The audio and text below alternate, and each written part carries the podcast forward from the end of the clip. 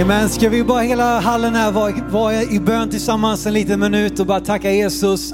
Skulle du bara vilja höja din röst där du är och säga Jesus, möt mig ikväll. Tack för att du är här. Heligande, välkommen till den här platsen. Fader Gud, tack att du älskar mig. Tack Jesus att jag får vara här. Gud, vi ärar dig, vi upphöjer dig, vi prisar ditt namn. Vi tackar dig Gud för att vi får samlas här i ditt namn Jesus. Tillsammans Gud med miljarder av kristna över hela världen Gud så samlas vi under ett och samma namn. Det är namnet som kan frälsa oss Herre. Det är namnet som kan hela. Det är namnet som kan göra under Herre. Det är namnet som kan dela på vatten, flytta på berg Jesus. Jag tackar dig Gud för att du redan nu föder en tro i våra hjärtan Gud. För att det här är en kväll Jesus där du vill göra ett genombrott i våra liv Gud. Det som har varit stängt så länge, det som har varit en kamp hela den här våren Gud. Det som fortfarande har låst sig mentalt efter corona Jesus. Att det här ska vara kvällen Gud. Där du gör ett ett genombrott i våra hjärtan, Gud, i våra sinnen, i våra tankar, Herre. Jag ber Gud om att du ska få bli Herre i våra tankar den här kvällen, Jesus. Det är så mycket mörker har fått regera, det är så mycket ondska, Gud, har fått slå rot, Gud, i våra tankeliv, Herre. Så tackar dig Gud för att du är här ikväll för att plantera ditt ord, Gud. Ditt ord som är evigt, ditt ord som står fast, Herre. Ditt ord som förvandlar och befriar, Jesus. Så jag tackar dig Gud för en förväntan, inte på mig Jesus, inte på någon ledare, inte på någon människa Gud, utan på dig. Vi tackar dig Gud att du är här och vi välkomnar dig. Tala långt utöver det jag har förberett, heligande. Tack att du verkar i oss var och en, där vi är, där vi står, där vi sitter, där vi är med hemifrån online just nu Gud. Så är du där och du vill möta med oss, du vill plantera något i våra hjärtan den här kvällen. I Jesu namn. Och till det sa hela Nyhemshallen, Amen. Amen. Ska du ge sju personer en high five innan du sätter dig ner så är vi redo sen för en härlig eh, stund tillsammans i Guds ord. Underbart. Don't stop at six. Don't stop at six. Seven. Bra. Underbart. Hörni, ska vi eh, öppna vår bibel tillsammans? Och eh, läsa Hebreerbrevet kapitel 4. Ett av Bibelns absolut mäktigaste löften.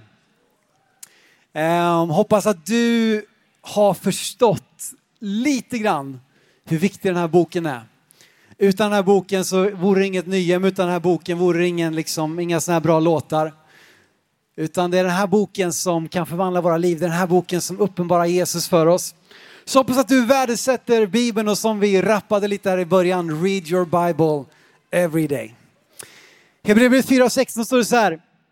Låt oss därför frimodigt gå fram till nådens tron för att få barmhärtighet och finna nåd till hjälp i rätt tid. Wow. Vi har fått access till Guds egen tron. Om du ens kunde fatta lite grann av hur stort det är så hade du liksom, du hade dansat, du hade inte bara dansat när det var fartiga låtar, du hade dansat hela kvällen om du förstod hur stort det är att vi får frimodigt dessutom. Vi får komma till Guds tron men inte liksom krälandes på våra knän, inte liksom gå och slå på oss själva med sån här gissel liksom för att visa hur ynkliga, um, ympl, ympl, vi är. Utan vi får frimodigt gå fram. Frimodigt få gå fram för nådens tron. Och det är det som är så fantastiskt att Guds tron, vi vet att genom historien så har tronen varit en plats man har kommit för att bli dömd. Man har kommit dit och man har gått där, liksom, du vet, man, man går fram med böjt huvud, man backar därifrån, man ska inte vända kungen ryggen. Och så är man liksom bara livrädd för att, att, att liksom huvudet ska börja trilla. Men Guds tron beskrivs som nådens tron. Som vi frimodigt kan gå fram till. För att finna nåd, till hjälp, i vilken tid då? Rätt tid. I rätt tid. Inte alltid i din tid, inte alltid i min tid, men i rätt tid. Det är som är så fantastiskt med Gud, att han är alltid i rätt tid. Han lever i rätt tid och han vet vad du och jag behöver. Och han är med oss alla slags dagar. Eh, och vi får frimodigt gå fram för att eh, finna nåd till hjälp i rätt tid. Och jag tänker så här, att det finns någonting här som är vårt ansvar.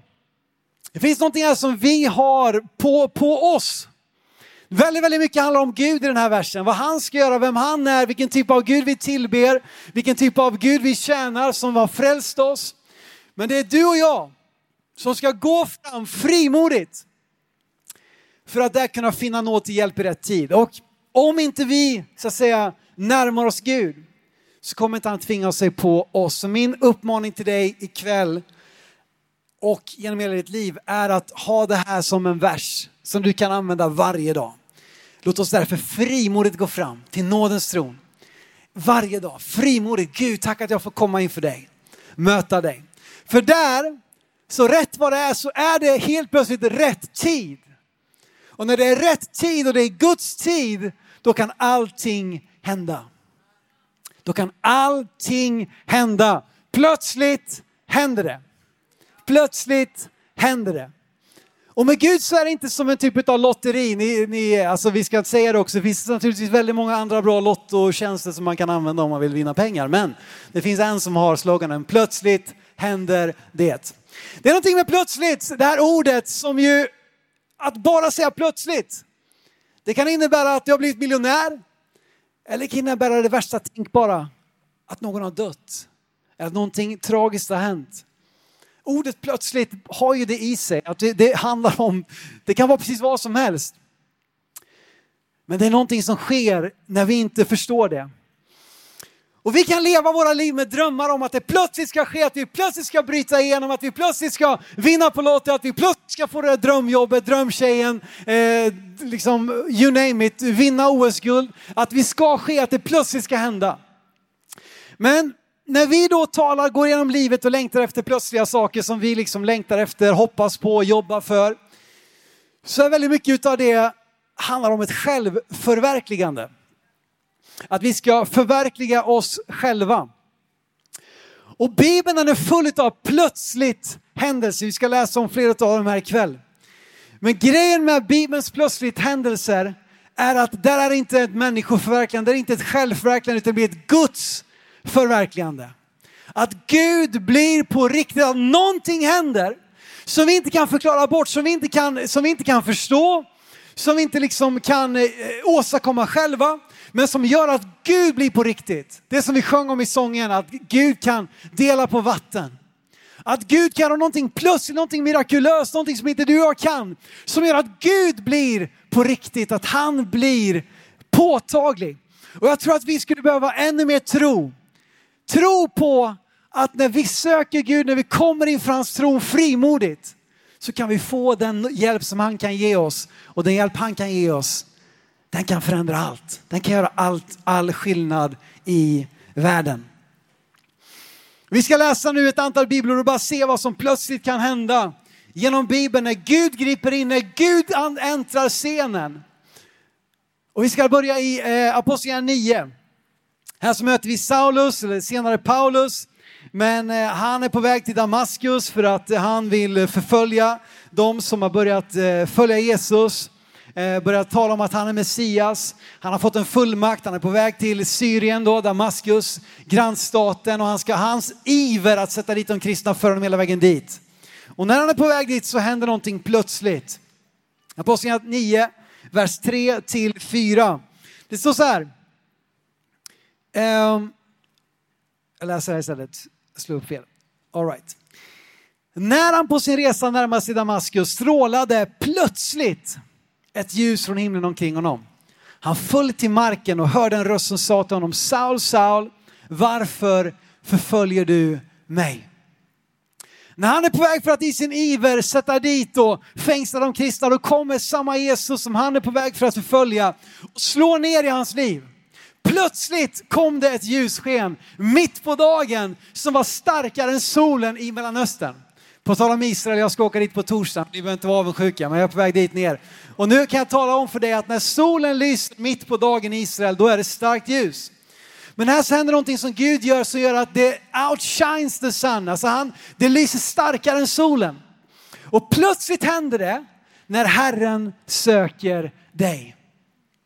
Plötsligt händer det när Herren söker dig. Om du bara visste vad Gud är beredd att gå till, liksom, eh, vilka anser han är beredd att göra för att nå fram till dig. Paulus han behövde sig en riktig käftsmäll för att vända om. Han behövde sig någonting som han inte kunde bortförklara. Och han fick det. Gud mötte honom på det sättet som Paulus behövde. Men vet du vad? På samma sätt som han sökte efter Paulus så söker han efter dig. Och när han söker efter dig så är han beredd att göra vad som helst för att få din uppmärksamhet. Och vi ser i hela Bibeln att Gud gör plötsliga, oväntade, mirakulösa saker för att få människors eh, uppmärksamhet och få dem att förstå hans planer, hans syften, hans vägar. Och få dem att vandra på, på liksom gå och göra det som han hade tänkt. Vi ser det vid Mose, när han är helt desillusionerad, lever ute i öknen och liksom inte har förstått sin gudagivna kallelse så tänder Gud eld på en, på en buske mitt ute i öknen för att han söker efter Mose. När Jona var på väg i helt motsatt riktning mot vad Gud hade sänt honom så låter Gud en, en stor fisk fånga honom. Och kan man, kan man vara kristen 22 och tro på att, att, att Jona faktiskt var en fisk? Absolut. Absolut, jag tror på Bibeln, att Bibeln är sann.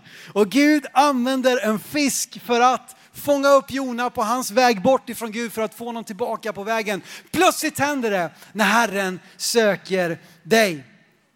Apostlagärningarna 2, det kom ett dunder och brak från himlen och det blev som eldslågor som slog upp över taket och människorna strömmade dit för vad är det som händer, vad är det som låter, vad är det som, vad är det som, är det något som håller på att brinna upp här? Och helt plötsligt så började alla de här lärjungarna som, som hade blivit fyllda med den helige ande, de började predika om Guds välgärningar på en massa olika språk som de inte kunde. Men som alla de människorna som hade kommit dit just för att det var pingsthögtiden. Så var de där i Jerusalem, de hade rest från hela medelhavsområdet för att komma till Jerusalem. Och så får de helt plötsligt höra om vem Jesus är, om Messias, om Guds godhet på sitt eget språk. Varför då? För att Gud sökte efter dem. Han visste om jag slår till nu, då kan jag tända en eld som kommer sprida sig snabbare än, än, än kvickt över hela medelhavsområdet. Därför att alla de här som fick höra budskapet där, de, de reste hem då till sina olika länder och städer och så var liksom missionsbefallningen igång. Och precis likadant är det här när, när Paulus får det här plötsliga starka ljusskenet att Gud söker efter honom. Jag vill säga det till dig ikväll att Gud söker efter dig. Och jag tycker det är så mäktigt idag, så många muslimer som, som blir kristna som vänder om. Varför då? Inte sällan för att Jesus kommer och möter dem i drömmar, i lägenheter, när de minst anar så kommer han att vita sig för dem. Därför att Gud gör det plötsliga, Gud gör det oväntade för att du ska få möta honom, för att du ska få bli frälst. Vi ska se vad som mer kan hända plötsligt när, när Gud är med och när Gud griper in. Och vi ska läsa om just det som vi refererar till Apostlagärningarna kapitel 2. Apostlagärningarna 2 och eh, vers 2. Och nu är vi på självaste pingstdagen, det är ju underbart. Vilken härlig dag. Ehm, det här med tacotallrik innan mötet alltså, det är inte...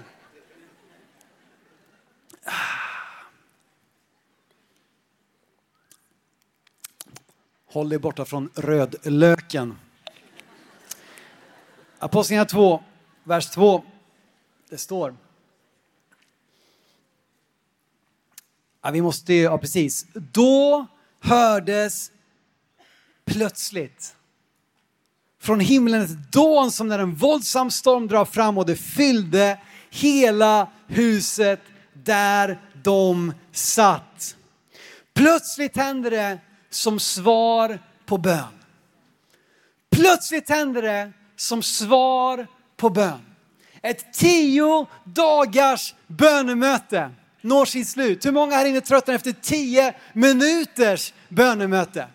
Ja, ni, ni måste inte vara så skenheliga här liksom och få, se, se bra ut. Alltså, vi har ett förbönsteam här, de ber around the clock, alltså, jag beundrar dem. Men vi har så lätt att ge upp i bön därför att det inte sker i vår tid. Men de var uthålliga, de höll fast, de fortsatte be, de fortsatte vänta här tills Fadern sänder det som jag har lovat, det som Jesus sa. De fick hålla på tio dagar tills det plötsligt hände som ett svar på bön. Och jag vet hur många av er som har bett och bett och bett och bett för någonting. Och det kanske inte ännu har skett, det kanske inte ännu har blivit någon förändring. Men jag vill uppmuntra dig att fortsätta be, att fortsätta tro, att fortsätta våga komma till Gud. Att fortsätta liksom knacka på hans dörr, att fortsätta hålla ut, att fortsätta be med tro. Och det här kan både ske direkt och det kan ske efter en lång tid utav, utav uthållighet. Eh, hemma i Skövde så, när jag var ny där som ungdomspastor så hade vi en föreståndare som hette Christer Thornberg. Han flyttade sen till Jönköping eh, och bara några månader efter att han gjorde den flytten så drabbades han av en fruktansvärd eh, sjukdom. Han eh, ansträngde sig när han hade någon inflammation i kroppen. Och det, utan att gå in liksom på alla detaljer så det blev en dubbelsidig lunginflammation. Och jag vet att vi nåddes av det här beskedet. Vi var med och bad hemma i vår kyrka då, där han hade varit pastor tidigare. Och jag vet att de bad i Jönköping, de bad liksom kristna och pastorer och ledare både i Sverige och ute i världen var med och bad. Men varje vecka så fick vi bara sämre och sämre besked. Det gick alltså, de fick flyga honom på riktigt ett Herkulesplan till England för att han skulle kunna få den vård han behövde. Han behövde någon konstgjord lunga som inte fanns tillgänglig i Sverige som vi flyger honom dit och ett efter ett efter ett av organen slog ut. Och varenda vecka när vi skulle gå upp och be för Christer på, på våra möten liksom, och när vi samlades så fick vi bara höra att det var sämre och sämre och sämre. Sen så, efter, om det nu var, jag minns inte hur lång tid det var, men det var ett antal månader. Så helt plötsligt så fick vi besked om att någonting hade hänt, någonting hade vänt. Det som läkarna inte trodde skulle kunna ske. Och visst, du kanske kan överleva som typ av kolli, någon typ av grönsak eller vad vet jag. Men Gud gjorde någonting och helt plötsligt så började ett efter ett av organen att funka. Jag kommer inte ihåg alla, alla, alla vägar men bara några månader senare så var han tillbaka. Och han fick ha många goda, och han är fortfarande vid, vid, vid, vid liv definitivt. Eh, men han har fått ha över tio goda år efter det när de trodde att han skulle kunna kanske vara på, på en väldigt, antingen dö eller liksom vara på en väldigt nedsatt eh, funktion. Men efter flera månader utav bön så plötsligt så vände någonting. Men det kan också ske direkt. Det kan också, ja, ni får gärna applådera. Gud är god. Det kan också ske direkt. Och jag har en syster som heter Sandra och när hon var liten så hade hon väldigt mycket vårtor på sina händer. Eh, gick i lågstadiet och jag kommer inte ihåg exakt men hon hade 37 eller 38 vårtor på sina båda händer. Och ni förstår att det här är inget roligt när man är, går i lågstadiet och, och, du vet man ska gå och hålla varandra i handen när man är ute och går eller sitter i ring på, i klassrummet eller you name it. Och liksom de kallade mig för, jag vill inte hålla liksom i äckel-Sandras händer. Och, och det var liksom, ni förstår själva att det var en väldigt, väldigt press, eh, press på henne. Eh, så hon var väldigt ledsen över detta naturligtvis. Och vi pratade om det hemma. Jag var väldigt, väldigt liten, jag var bara några år gammal. Men vi bad hemma i vårt hem och smorde henne med olja, smorde hennes händer med olja. Eh, bad till Gud och sen så gick vi och la oss. Nästa dag skulle vi åka till Norge. Min mamma är från Norge. Hon är nog här inne någonstans tror jag. Eh, kanske, eller så ligger hon och chillar i husvagnen som alla andra, trötta. Nej, nej, nej, hon är här, hon är här, hon är med, det är bra. Min mamma är inte trött, hon är pigg och igång, det är bra. Praise God. Vi var trötta. För vi skulle åka till Norge, 90 mil och vi gick upp innan vi liksom hade vaknat riktigt och hoppade in i bilen och skulle åka iväg. Och några mil och helt plötsligt så bara skriker min syster rakt ut i bilen och vi liksom vaknar till och med en chock. Vad är det som händer? Håller vi på att krocka liksom? Är vi i himlen nu eller har Jesus kommit tillbaka? Eller vad liksom? Någonting är det. Men hon bara skrek rakt ut, de är borta, de är borta! Och så tittade hon ner på sina händer. Hon hade inte en enda vårta kvar på sina händer. Det är fantastiskt.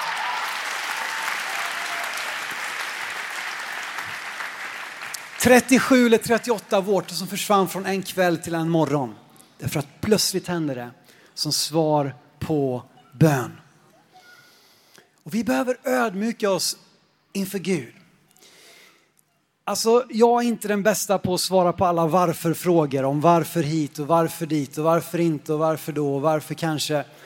Men det finns någonting med Sadrak, Mesak och Abednego i den brinnande ugnen. De är på väg att kastas in i en brinnande ugn för att de inte är beredda att böja sina knän för en främmande gud. Och då säger de till Nebukadnessar, de går mot den här brunnen, de är, inte, de är inte rädda, de går med raka ryggar. Du kan kasta oss in i den här brunnen om du vill. Och då säger de till Nebukadnessar att vet du vad, vår Gud, han är mäktig att ta oss igenom. Han är mäktig att liksom låta oss gå eh, hela ut ur den här brinnande ugnen. Men om han inte gör det så kommer vi ändå inte att falla ner på knän inför dig. Och jag älskar den attityden. av att be med tro, men att inte göra Guds löften till krav. Så ofta så börjar vi vackla vår tro därför att vi gör Guds löften till krav.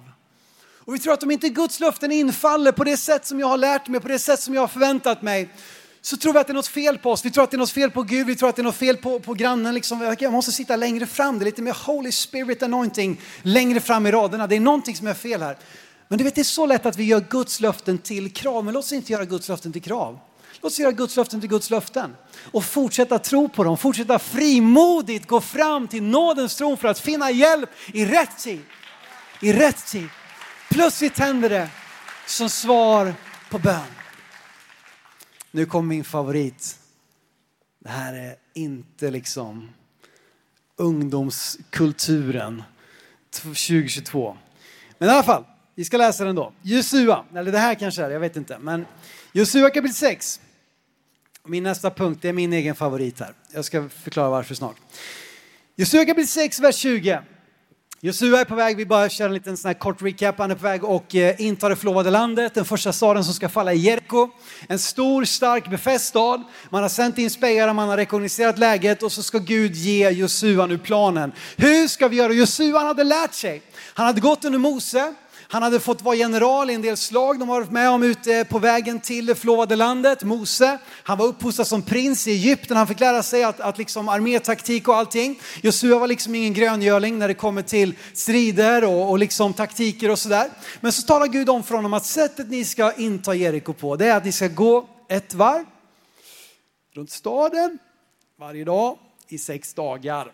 Och sen på den sjunde dagen ska ni gå sju gånger och sen ska ni blåsa trumpet.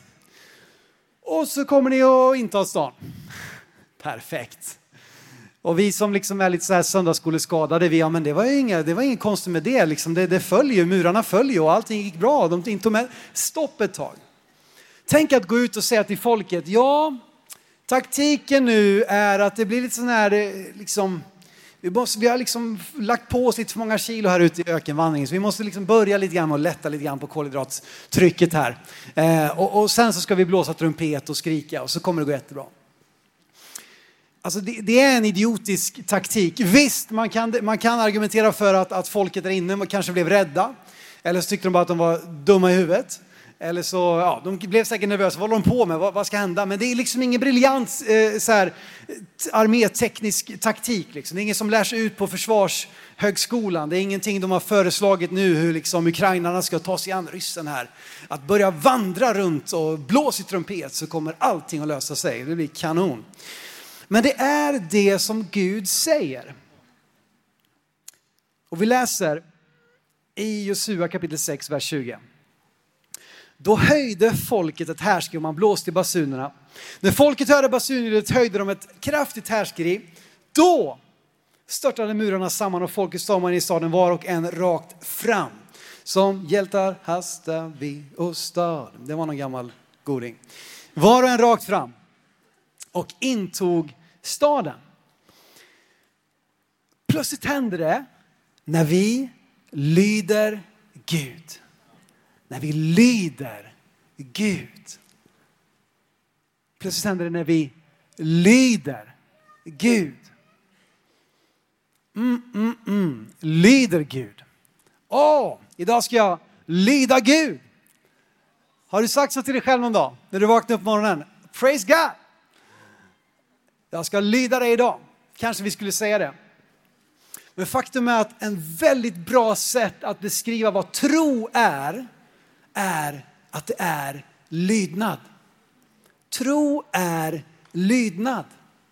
Det är vad tro är. Så ofta anklagar vi Gud, eller innan vi anklagar Gud snarare, så fråga dig själv, har jag lytt honom innan jag anklagar honom? Eller har jag tagit det, nej det där passar inte in i liksom min världsbild, nej det där är inte woke och det där är inte okej okay, och det där är liksom inte, det där ser inte bra ut på TikTok och det där är liksom inte okej, okay, så gör inte kompisarna, så gör inte de. Det här passar inte in i våran tid. Och så anklagar vi Gud för att vi inte får de resultaten som vi läser om i Bibeln. Men fråga dig själv innan du anklagar Gud, har jag lytt honom? Har jag lytt honom? Vet du vad Abraham, trons fader i Hebreerbrevet 11 och 8, när det står om trons hjältar i Hebreerbrevet 11 så står det om Abraham. Vad står det om Abraham egentligen? Det står så här, i tron lydde Abraham. Wow! I tron lydde Abraham när han blev kallad att dra ut till det land som han skulle få i arv. Han begav sig iväg utan att veta vart han skulle komma. Han gick, Gud sa bara till honom gå till ett land som jag ska visa dig och så står det i nästa vers, och han gick. Tänk vet du, det är vad jag tror, trons hjältar. Det är inte de som alltid har de bästa liksom, betygen, har de liksom pride. Det kanske, ibland kan det vara en fördel att inte ha så bra betyg, tänkte jag. Ibland kan det vara en fördel att inte vara liksom den brightaste personen i klassen så att man liksom bortförklarar genom logiska argument. Ibland är det ganska bra att vara lite naiv, vara lite barnslig. Att ha ett tro som ett barn på att Gud kommer leverera om jag bara lyder honom. Plötsligt händer det när vi lyder Gud. Det var när de hade gått ett varv, sex dagar, sju varv på sjunde dagen, blåste trumpet, höjde ett härskue. Då hände det. För att då hade de lytt det som Gud hade sagt. Och kunde jag uppmuntra till att vi fick vara en generation, och säga vi kan få vara en generation, jag känner mig som en av er.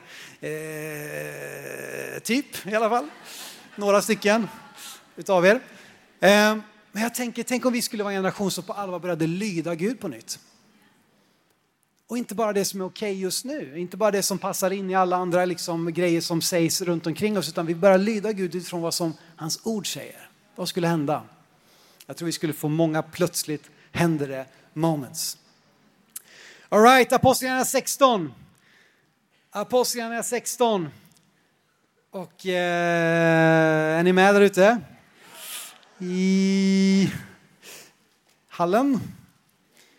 Har de slutat säga tältet här nu eller? Framifrån scenen. Hör ni det i tältet? Det är fel generation, det är ungdomshelgen Simon, de var inte med när det fanns tält, sorry. Ehm, I alla fall, Apostlagärningarna 16, vers 25-26. Det här är också en underbar eh, tillfälle. På tal om det vi håller på med här. Ehm, att vi har mycket lovsång, mycket tillbedjan. Och det är också det att plötsligt händer det när vi tillber Gud. Paulus och Silas sitter i fängelsehålan, det är midnatt, de har det riktigt pissigt. Du vet, det är en sak att komma fram här och hoppa och studsa när man är i Nyhemshallen. Det är underbart, det ska vara så. Det ska vara lätt att lovsjunga i Nyhemshallen, 100 procent. Men det är någonting annat att göra det när, vid midnatt när man har liksom sår på hela kroppen för att man har blivit slagen, när man sitter i en mörk fängelsehåla fastspänd eh, vid en, någon slags eh, stock liksom, fängslad. Att då börja tillbe Gud. Det kräver någonting annat, det kräver en tro, det kräver en förväntan. Men det är precis vad Paulus och Silas gör och vi ska läsa om vad som händer. Apostlagärningarna 16, 25, 26. Vid midnatt var Paulus och Silas i bön och lovsång till Gud medan fångarna lyssnade på dem. Plötsligt kom ett kraftigt jordskalv så att fängelset skakade sina grundvalar. I samma ögonblick öppnades alla dörrarna och allas bojor lossnade och föll av. Plötsligt händer det när vi tillber Gud.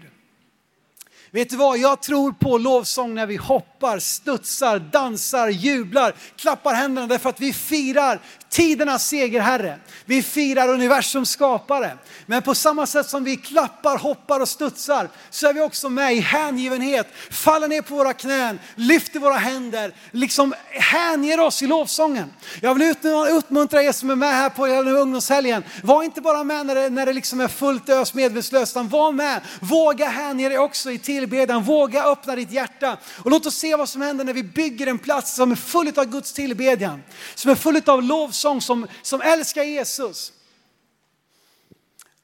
Jag älskar Lukas, en av Nya Ungledarna här, Lukas Olsson, som står, han, jag tror han är alltid här, här längst framme. Men det är en kille som har fattat det här, titta på vad han gör och så hänger ni på där. Att både kunna jubla och dansa men att också kunna hänge sig. Att kunna lyfta sina händer, att kunna vara kvar i lovsången. Ta rygg på sådana ledare och lär er att tillbe, lovsjunga, prisa Gud. Och när vi sätter fokus i lovsången, då försvinner också våra egna problem. För det är det som är grejen när vi ber för någonting som har blivit så stort för oss, blivit så svårt för oss. Så kan det vara svårt att se någonting annat. För vi ser bara det där problemet, vi ser bara det där hindret. Men vad som händer i lovsången är att uh, vi lyfter. Vi lyfter perspektivet, vi, liksom, vi tittar inte bara här som en groda. Du vet att när, när du är en groda, här, Sorry om det blir rundgång här nu. Men eh, härifrån så ser jag ingenting med den här gripande monitorlådan. Och eh, det känns oöverstigligt om jag ska vara helt ärlig. Hallå? Är ni där? Alltså, det känns som att predika för en vägg här. Men eh, vet du vad? Att när du lovsjunger och inte bara är kvar i ditt, liksom, ditt stora problem som kan vara stort, som kan, som kan vara verkligt. Men vad som händer i lovsången det är att du lyfter, att du höjer dig upp, att du ser längre. Och wow! Det är ju rymd där inne. Det finns ju mängder av mängder människor som kan vittna om vad Gud har gjort i deras liv, även om jag just nu bara ser den där monitorlådan. Och det är det som händer i lovsången, att vi lyfter perspektivet och ser vem Jesus är. Och vi får ett större fokus på vem han är, vi får ett större fokus på Fadern. Vi ser hans tron och vi förstår att det där är en tron som är full av nåd. Det där är en tron som jag kan gå fram till frimodigt för att finna nåd till hjälp i rätt tid.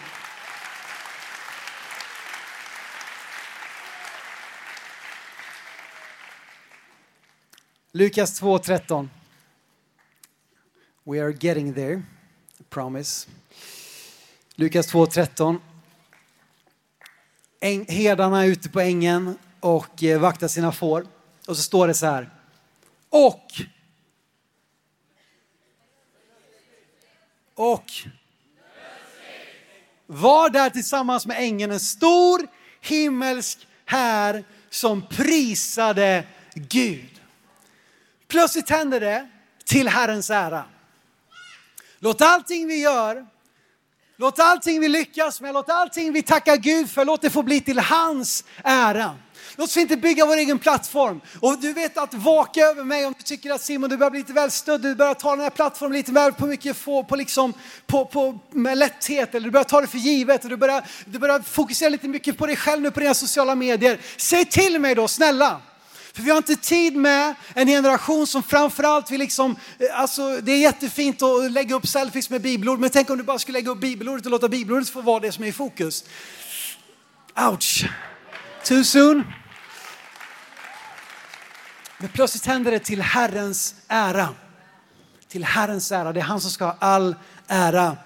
Och vet du vad? För oss är det omöjligt det mesta. Men för Gud är ingenting omöjligt. Och vet du vad, jag, bara för att jag börjar bli, har passerat 30 så vill inte jag börja bli liksom, visst jag, jag har fått mycket mer nyanser i mitt liv, jag har fått mycket mer nyanser i min teologi, i min tro, i min förståelse av min omvärld och lite mer ödmjukhet förhoppningsvis, kanske lite mer vishet. Mycket mer gråa hår, alltså jag klippte mig idag, det är helt sjukt hur mycket gråa hår jag har alltså, men det är bara liksom äg det, George Clooney. Ja. yeah. Vart var vi någonstans? där. Att bara få en tro att trots att jag blir lite äldre, att det inte bara skulle vara, ja det är visst, du är ung nu, vänta lite, det kallnar snart, det lugnar ner sig snart. Jag vill inte lugna ner mig. Jag vill inte få mindre tro på Gud, jag vill få, jag vill få en bättre reflektion, jag vill få en, en djupare liksom, teologisk förståelse och djupare teologisk grund att stå på. Men jag vill få en ännu större tro på att för Gud är allting Jag vill predika predikningar där jag, där jag riskerar att misslyckas. Jag vill tala ut någonting, jag vill be någonting där det bara är Gud som kan gripa in så att inte jag står där som ett fån för det jag har sagt och det jag har gjort och det jag har bett. Jag vill ha en tro på Gud som kräver en tro på Gud. Följ med mig till slut här, Hebreerbrevet 11 och vers 6. Hebreerbrevet 11 och vers 6. Det finns ett språk som Gud talar. Och det språket är tro. Tro. Hebreerbrevet 11 och 6 står det utan tro är det omöjligt att behaga Gud. För den som kommer till Gud måste tro att han finns och straffa dem som söker honom. Nej, det var inte straffens, domens tron vi skulle framförallt nalka oss. Det var nådens tron. Vi måste tro att han är till och vad då lönar dem som söker honom. Utan tro är det omöjligt att behaga Gud. Men jag kan ju inte tro. Hur kan jag tro? Hur kan jag liksom våga? Hur kan jag, hur kan jag tro? Vet, jag hörde ett citat På tal om den här Bible, Read Your Bible-rappen. Jag fick lära mig den i Zambia när jag var på, på, eh, på eh, vad heter det, evangelisationskampanj med Kristoffer Alam. Jag satt och lyssnade på honom på ett pastorsseminarium. Och han sa en sak som jag har burit med mig resten av mitt liv. Han sa så här att faith is not our responsibility. It's our response to God's ability. Bara boom! Du som har svårt för engelskan, tro är inte vårt ansvar efter bästa förmåga. Det är vårt gensvar på Guds förmåga. Wow! Du vet, tro är inte ditt och mitt ansvar. Tro är inte ett krav. Tro är ett löfte. Tro är ett gensvar på vem Gud är. Hur ska jag kunna veta vem Gud är? Hur ska jag kunna veta vem Gud är? Du vet David som var herde. Han skriver ju den mest berömda salmen, psalm 23. Och han skriver i den en underbar psalm som ni alla säkert har hört, att Herren är med mig, kan inte fattas och blir vidare, vidare, vidare. Så kommer en vers där, din käpp och din stav, det tröstar mig. Hur ska jag kunna ha tro? Utan något av det bästa sättet att ha tro, det är att påminna sig om vad Gud gjorde sist. Påminna sig om vad Gud gjorde förra gången. Påminna sig om vad Gud gjorde när jag var här inne på, i, i tältet. Praise God, det hände mycket i tältet. Jag hade så ont i knät så jag fick hoppa på ett ben för jag hade haft problem med menisken. Jag kunde inte spela fotboll på, på, en, på en halv, eh, på en hel, eller en hel vårsäsong. Men så kom jag hit på Nyhem och så gick jag in där och så var det en predikant som predikade ett, ett, ett, ett budskap fullt av tro. Han bjöd fram till förbön för helande och jag gick fram där och det var någon som, det var en tjej tror jag som bad för mig. hon sa, nu ska vi testa. Hon sa, börja, börja testa här. Och jag lovar, jag hade hoppat på ena benet in i, in i tältet. Jag började springa lite där framme i gruset. Började springa längre och längre och så kände jag bara, det, det gör inte ont längre. Du vet att när jag, när jag tvivlar på Gud, att han kan hela idag. Låt mig påminna mig om det. Och det var det som David gjorde. Han hade sin käpp och sin stav. Och på, de här, på den här staven så gjorde han ett märke. Det här var gången Gud. Du helade mitt knä. Det här var gången. Du tog bort vårtorna på min systers hand. Och så kan han sitta där med sin stav och så kan han påminnas om alla gånger Gud har varit trofast. Alla gånger Gud har varit där. Och vet du vad, det här är ett rum som är fullt av märken. var och en av oss skulle kunna gå fram här och sätta ett märke på den här staven och tala om, där var Gud där för mig. Maria som leder lovsång här, eh, det gör hon inte, men hon leder förbönsteamet. Fantastiska Maria, har gjort det så många år. Hon har ett helt otroligt helande vittnesbörd om hur Gud helar henne på ett, alltså vårtor liksom slänger i väggen. Det här var någonting som var mellan död och liv. Här är Marias märke. Vi kunde tala om, om märke efter märke och på tal om min mamma liksom, som var på väg att drunkna en gång i tonåren men som blev uppdragen. Tänk Gud var med där. Påminn dig om vad Gud har gjort. Din käpp och din stav Gud. När jag inte orkar tro, när jag inte vågar tro, när jag inte vill tro, när jag inte liksom pallar att tro. Så påminn dig om vad Gud har gjort. Påminn dig om vad Gud har gjort. Han har varit med. Och på samma sätt som han räddade mig där, på samma sätt som han hjälpte mig genom den här krisen, på samma sätt som han tog hand om min familj, på samma sätt som han bröt igenom i, i min ekonomi när jag hade det så tufft. För tio år sedan, för ett år sedan, för 15 år sedan. Han kommer göra det igen. Påminn dig om. Fyll dig själv med tro och innan du dekonstruerar din tro så testa att bygga upp den istället. Testa att bygga upp den. Börja fråga människor som verkligen tror, börja fråga människor som ser sådär hängivna ut i lovsången. Varför lovsjunger Gud på det här sättet? Vad har han gjort för dig egentligen? Fråga dem det. Fråga dem, hur kom du till tro på Jesus? Fråga dem, har Gud, har Gud någon gång mött dig? Har Gud någon gång helat dig? Eller någon du känner? Testa det innan du börjar trycka ner din tro i marken för att det inte var så som du kanske trodde eller hade förväntat eller hade hört. Din käpp och din stav stötta mig, trösta mig.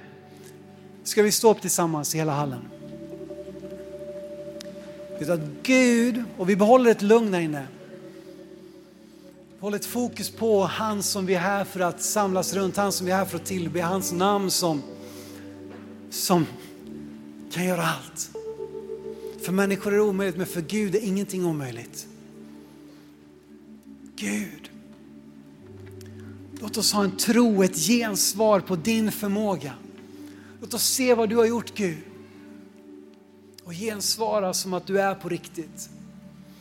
Alldeles strax kommer vi öppna förbundsplatsen här. På min, på min högra sida och den vänstra sida. Och jag vill att du är frimodig nu. Låt oss därför frimodigt gå fram till nådens tron för att få hjälp i rätt tid. Och jag vill inte att du väntar nu. Du får, du, visst, du får vänta, det är, det är lugnt. Det är så med, med kristna, man får vara med vare sig man inte anmält sig liksom första, tredje och femte påminnelsen får man ändå vara med till slut. Då. Men varför ska vi vänta så länge egentligen? Tänk om vi bara skulle strömma till förbönsplatsen för att Gud ska gripa in. För att Gud ska göra någonting i ditt liv.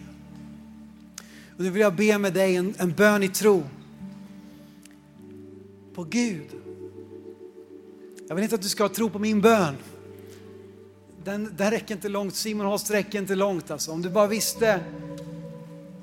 Ja, om vi kände varandra skulle vi inse hur bräckliga vi allihopa är. Vi skulle inse hur vi kommer till korta allihopa. Men ändå väljer Gud att svara på tro. Det är det språket han talar. Tron på hans förmåga. Gensvaret på hans förmåga. Nu ska vi be tillsammans just nu. Jag vill hålla upp den här staven som ett, som ett exempel på allt Gud har gjort i våra, vårt gemensamma liv här inne. Och jag vet att vi skulle kunna ha en hel vittnesbörd vecka och bara berätta om vad Gud har gjort. Och låt den här staven nu få vara ett exempel på vad Gud har gjort tidigare. Och låt det fylla oss med tro på att han kan göra det igen. Låt oss fortsätta frimodigt be för sjuka, frimodigt profetera, frimodigt be för andens dop, be till frälsning, be till befrielse, be till omvändelse. Låt oss vara frimodiga som Guds folk. Därför att Gud har gjort det förut och han ska göra det igen. Så ska vi be tillsammans i Nyhemshallen som att vi tror på att Gud kan göra det igen. Vill ni vara med mig på det? Hela vägen bak på läktaren, vill ni vara med och be där borta också?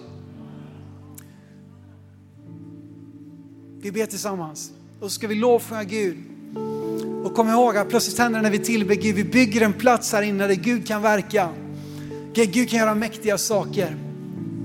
Så Jesus, jag tackar dig för att du är kungars kung och herrars herre. Jag tackar dig Gud för att du har gjort det förut och du vill göra det igen Herre.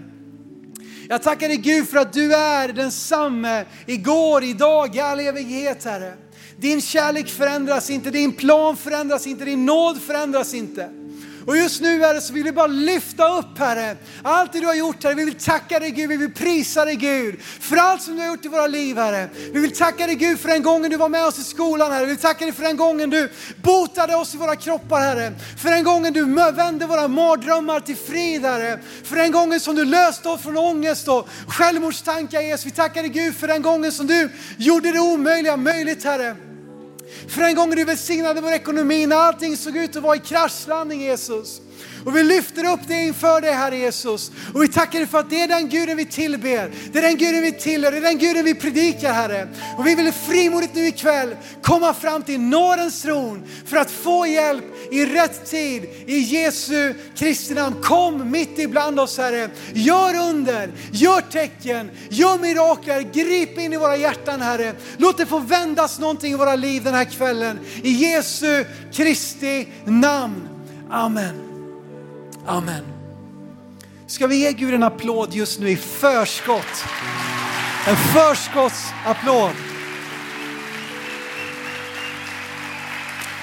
Och vi är med nu, vi förskottsprisar dig Gud för allt det du ska göra ikväll och hela den här veckan Jesus. Och vi tillber dig och vi ärar dig. Så var med nu i lovsång, var med i tillbedjan. Välkommen till förbönsplatsen så söker vi Gud tillsammans resten av den här stunden. Vänta inte bara ut att det här mötet ska ta slut. Låt oss tillsammans söka Gud just nu i Jesu namn.